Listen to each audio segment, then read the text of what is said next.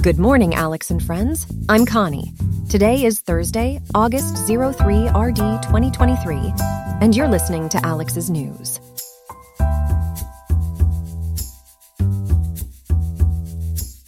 For those venturing out in Riverside today, prepare for a high of 94.6 degrees, with a low settling at 79.4 tonight.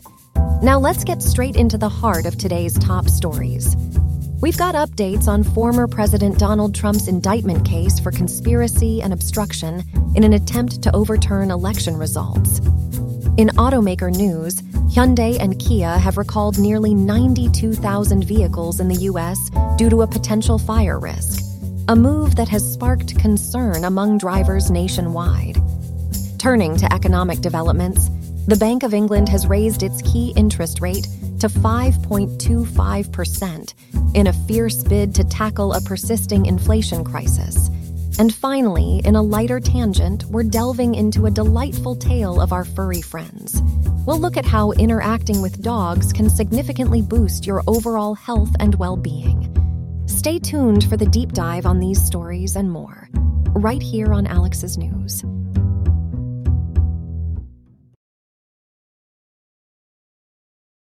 We begin today with a notable development on the legal front involving former President Donald Trump. Multiple sources, including those from Time, Politico, People, ABC News, and Bloomberg News, are reporting that an indictment has been issued against Trump regarding his attempts to overturn the 2020 presidential election result.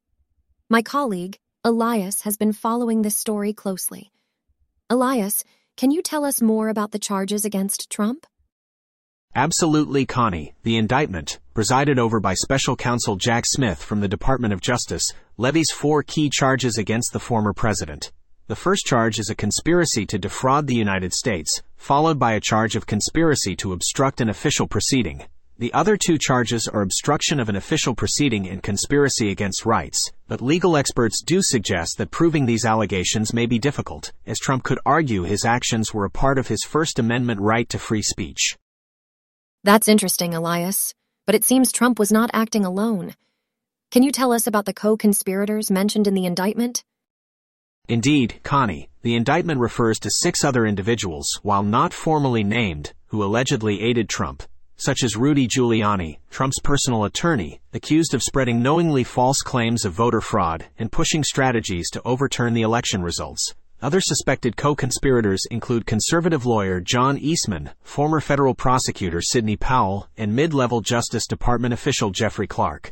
There is also experienced appellate attorney Kenneth Chesebro and an unidentified political consultant. Now remember, none of these individuals are formally indicted yet. They are mentioned in Trump's indictment to provide context to the charges. It sounds like there are some significant players involved here. Does the indictment offer any additional or new insights, Elias? Yes, it does, Connie. The indictment discloses some new information not previously available from the House January 6 Select Committee or revealed in prior court battles. A few key revelations include Trump offering the position of acting attorney general to Jeffrey Clark, a warning from Pat Philbin to Clark about potential riots if they attempted to stay in power past Joe Biden's inauguration, and Vice President Mike Pence's detailed notes of his conversations with Trump leading up to January 6th. That's quite a bit to unpack. But the indictment seems to leave some questions unanswered. Do we have any insight as to why certain details are missing? Good point, Connie. What's not in this indictment also raises questions. There is no mention of the organization and financing of Trump's January 6th rally, how Trump considered seizing voting machines, or any links between Trump and extremist groups involved in the Capitol attack. The omission of these details raises queries about the scope of this indictment and indicates that there's a lot more ground to cover in this ongoing investigation. So, Elias, what kind of impact will this indictment have? What's the broader implication here? This indictment is the first criminal attempt to hold Trump accountable for his actions between Election Day and January 6th, when the Capitol riot occurred. So it's a critical milestone in the ongoing investigation. But it's yet to be seen whether these charges will either lead to a conviction or any significant political consequence. Thank you, Elias. That's a fascinating discussion, and it's a story we'll continue to watch closely. Our next story also has a consumer safety element to it that you'll want to know about, whether you own a Hyundai or Kia vehicle or know someone who does. Grace, what's the latest on this one? That's right, Connie. Hyundai and Kia have just announced a rather concerning recall on nearly 92,000 vehicles right here in the USA. The vehicles in question have a fire risk issue, the root of which seems to be an electronic controller in the oil pump. That sounds quite serious. Mind elaborating on what's exactly causing this fire risk? Indeed, Connie. According to reports from U.S. safety regulators, these vehicles may carry a capacitor that was damaged during production. This damaged capacitor, present on a circuit board in the oil pump assembly, could lead to a short circuit, which, as we know, is quite a significant fire hazard. Absolutely. It's good to know that safety regulators are looking out for these issues. Can you tell us which vehicles have been caught up in this recall? There's quite a list from Hyundai. We have the Palisades, Tucson, Sonata, Elantra, and Kona. From Kia, the Soul, Sportage, and Seltos are included in this recall. Although the specific models haven't been explicitly stated, the cars from the 2023 and 2024 production years are speculated to be at risk. Wow, that's quite a few models. But let's talk about the recall itself a bit. What should owners of these vehicles do? Great question. Hyundai and Kia are urging owners to park their recalled vehicles outside and away from structures until they can be repaired. They're taking this seriously. In fact, dealerships will inspect and replace the oil pump controller if necessary, and owners of these vehicles can expect official notifications by letter. Hyundai owners from September 25th and Kia owners from September 28th. Have there been any incidents so far related to this defect? Hyundai and Kia have reported incidents of melting components linked to the electronic controller in the oil pump, but luckily there have been no reports of fires or injuries up to this point. That still sounds alarming. Considering the scale of the recall, it seems this could have a significant impact on the two companies. Can we expect any broader consequences? Given the substantial number of vehicles affected, we can certainly anticipate not only a cost implication for both Hyundai and Kia, but also a potential brand reputation hit as they struggle to handle this large scale recall. It's a situation that they undoubtedly hope to quickly contain and rectify. Thanks for the detailed report, Grace. Let's hope the companies manage to resolve the issue promptly for the safety of their customers. Certainly, Connie. It's always paramount that these types of safety issues are handled swiftly and effectively. Moving on to our third story of today, we're shifting focus to the financial markets as the Bank of England, or BOE, has made an impactful decision. They've raised their key interest rate to 5.25%, the highest level we've seen in 15 years. Ethan, you've been following this closely. Can you take us through this situation? Certainly, Connie. This is a major move, and quite different from the US Federal Reserve and the European Central Bank. The BOE didn't signal that this round of rate hikes is concluding. They're aiming to bring inflation back to their 2% target. Now, for context, the UK's inflation rate hit an annual high of 11.1% in 2022, which is pretty far from the target. So, when is the BOE expecting inflation to get back to this target? The central bank has said it doesn't anticipate that inflation will return to its target until the second quarter of 2025.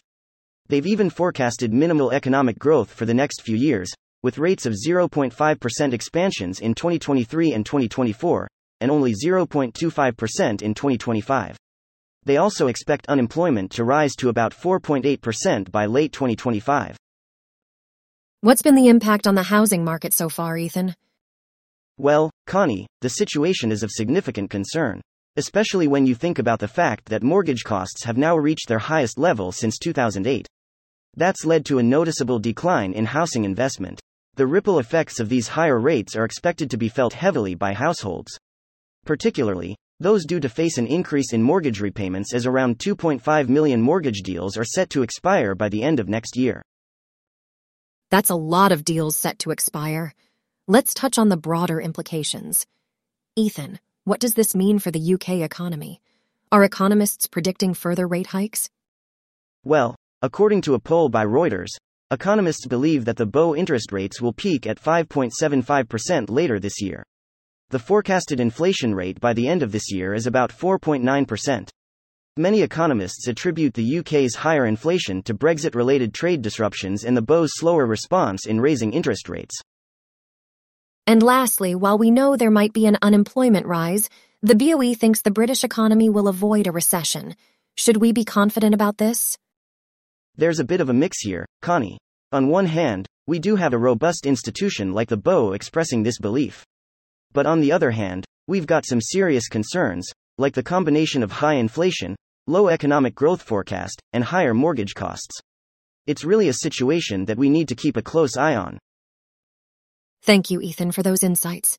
We'll continue monitoring the situation. Coming up, our fourth story. Stay with us. We're now moving to our final story of the day. It seems like our furry best friends are doing more for us than just looking cute and making us laugh. Chloe, you've been researching the effects of human interaction with dogs on our well being. What have you found? Absolutely, Connie. According to various reports from NPR and KVCR News, it turns out that even simple interactions with dogs can have profound impacts on our health. Just spending between 5 to 20 minutes with dogs can lead to significant decreases in our stress hormones and, as a result, enhances our overall well being. This happens due to the release of oxytocin, fondly called the feel good hormone, during these interactions. That's interesting. So it's not just the joy we feel in the moment, there are also direct physical benefits? Exactly. In fact, petting dogs promotes relaxation and calms us, reducing stress levels and lowering our blood pressure. Furthermore, people owning dogs tend to be more physically active, for instance by walking their dogs or playing fetch, which contributes to an overall better fitness level. Health benefits from the increased physical activity can include weight control and reduced risk for various health issues.